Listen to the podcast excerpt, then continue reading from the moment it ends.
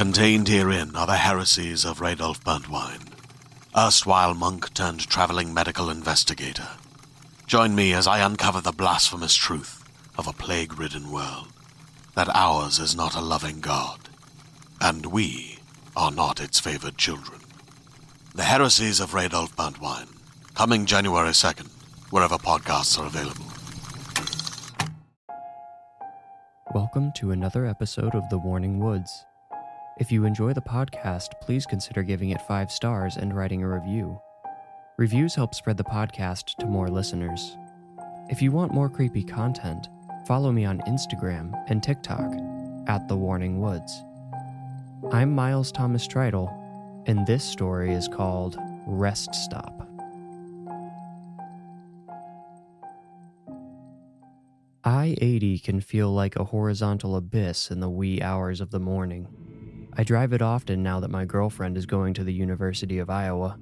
I'm pretty sure our long distance relationship is only still working because I'm willing to drive out to her every weekend. In the fall, there was more traffic on the interstate, even in the middle of the night. Now that it's gotten cold and icy, people must be less willing to travel at night. Not me. Oh, the things we do for love. The monotonous drive has a tendency to lull me into a semi conscious state. I have to actively fight my eyelids' desire to close as I'm speeding along. Caffeine is my only ally against the tiredness, but lately I've developed an inconvenient tolerance to the stimulant. As I drove past a blue reflective sign that said rest area, two miles, my body sent urgent signals to my foggy brain. I had to pee. With an accusatory glance at the empty Mountain Dew bottle in my cup holder, I tried to remember when I'd be coming up on the next gas station. I hated stopping at the interstate rest areas at night.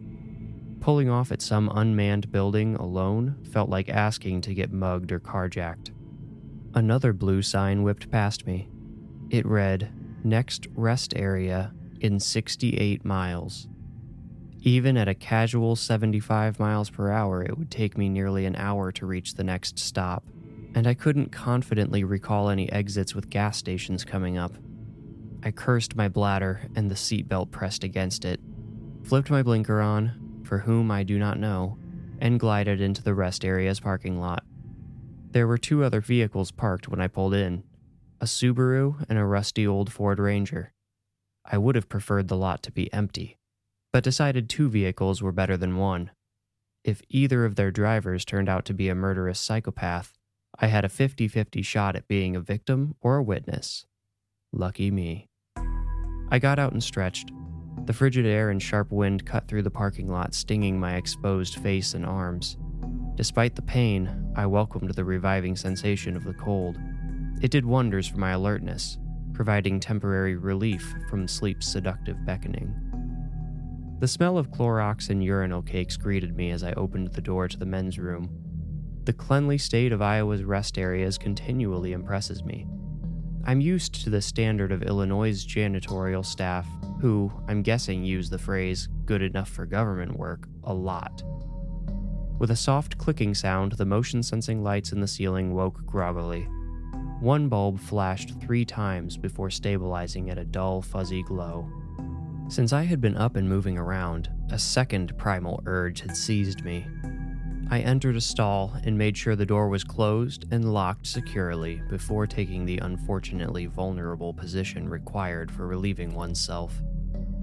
I saw a pair of worn tennis shoes on the floor of the stall next to mine they caught me by surprise, as I hadn't heard a single sound since I'd entered the restroom. I thought, maybe this guy is as worried as I am about these places. He's just trying to do his business quietly and get out of here ASAP. I could appreciate that. As tends to be the case in public restrooms, the motion sensing lights were set to a criminally short timer. The restroom was ushered into darkness with another soft click. I waved my arms above my head to no avail. I realized the poor gentleman beside me must have been sitting in the dark until I'd arrived. No matter.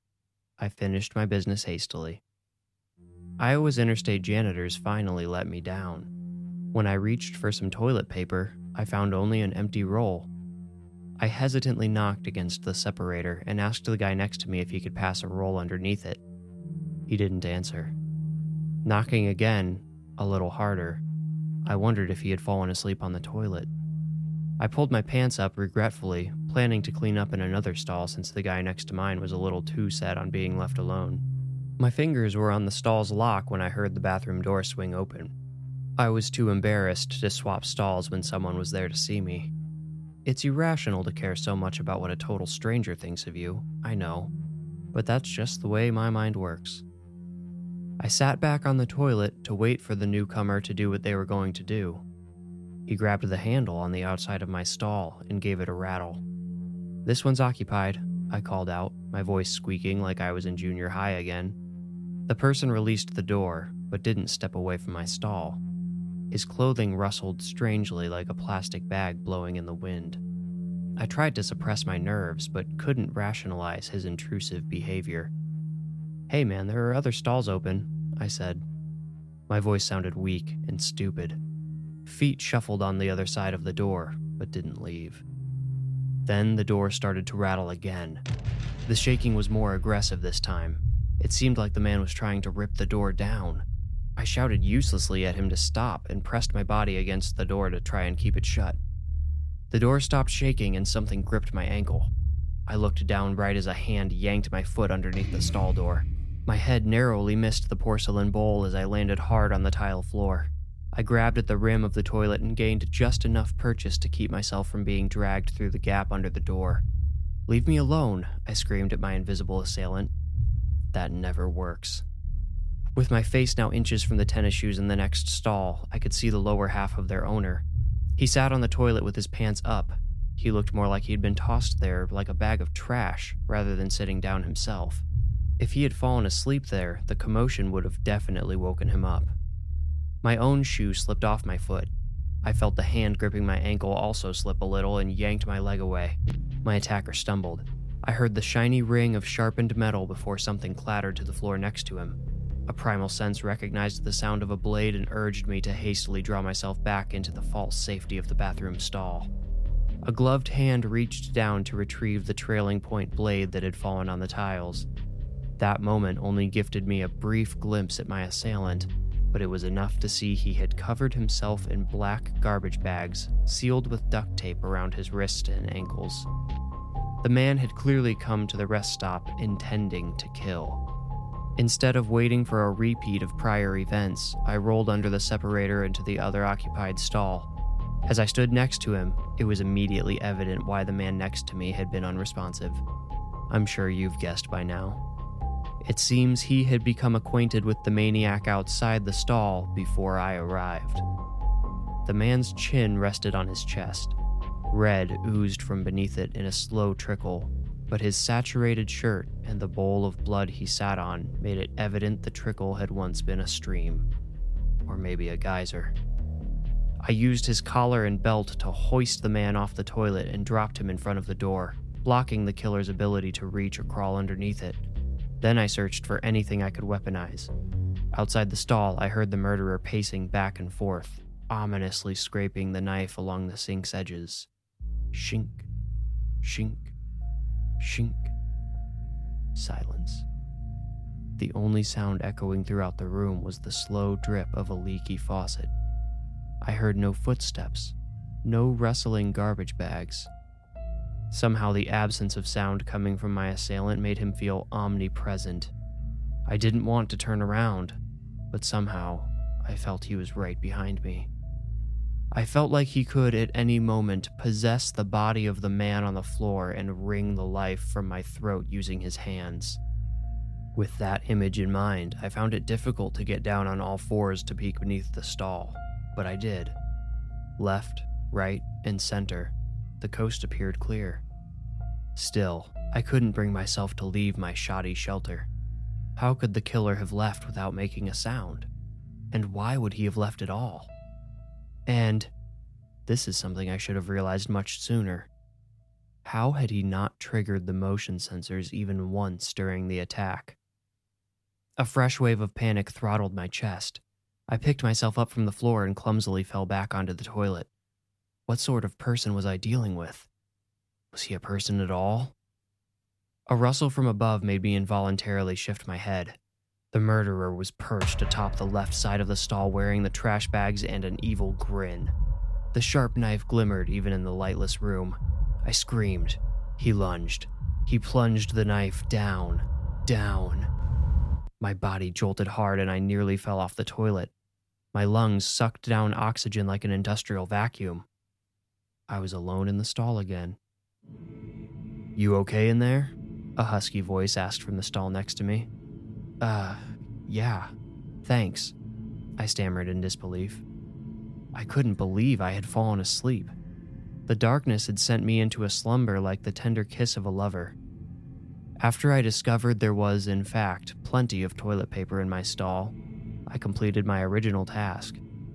As soon as I flushed, the man next to me flushed as well. A strange coincidence.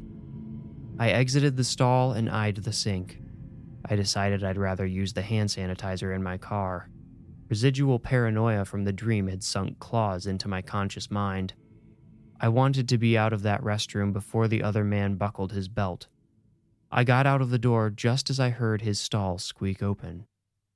I turned on the flashlight on my phone and ran through the dark parking lot. I pulled my keys from my pocket as I ran, ready to get myself into the safety of my car. The taillights flashed welcomingly as I pressed unlock on the remote. I opened the driver's side door, and as I turned to sit, my flashlight gleamed through the passenger window of the Subaru. It was streaked and discolored on the inside. I knew why even before I looked closer. Somehow, I knew. There was a young couple in the car.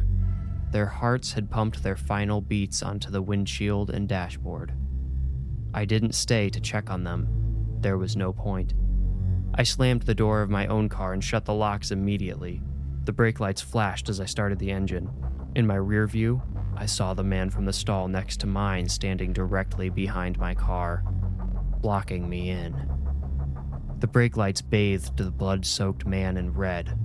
A trailing point knife reflected the violent light back into the mirror, forcing me to look away, but not before I noticed his evil grin, just like the killer from my dream. I slammed the lever into reverse. The man didn't move. I guess he didn't think I had it in me. A miscalculation on his part. My engine roared like a starved zoo lion, and the grin disappeared from the killer's face. He tried to get out of the way before I shot backwards, but a slight bump told me at least part of him hadn't been fast enough. I hit 90 miles per hour before I even got off the on ramp. I spent the rest of the drive watching for that rusty Ford Ranger in the rear view. It never showed up, thank God. When I passed the next rest area 68 miles later, I didn't even think of stopping. I didn't think I would ever stop again.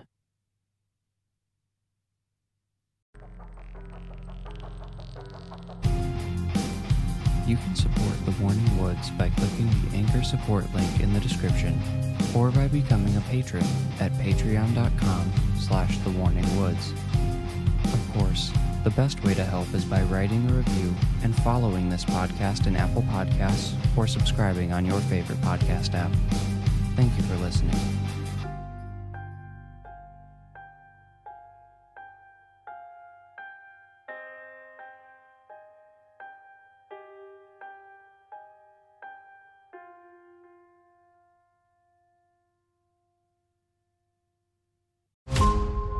Every five minutes, a transplant candidate dies while waiting for a compatible heart, liver, or kidney. Imagine a technology that could provide those life saving transplant organs for a high price, and imagine what a company would do to monopolize that technology. On a remote island in Lake Superior, a team of geneticists unlocks this holy grail of medicine by reverse engineering the genomes of all mammals, creating an animal with organs perfectly suitable for human transplantation. They envisioned a docile herd animal, but one team member had another, darker vision. This ancestor is anything but docile.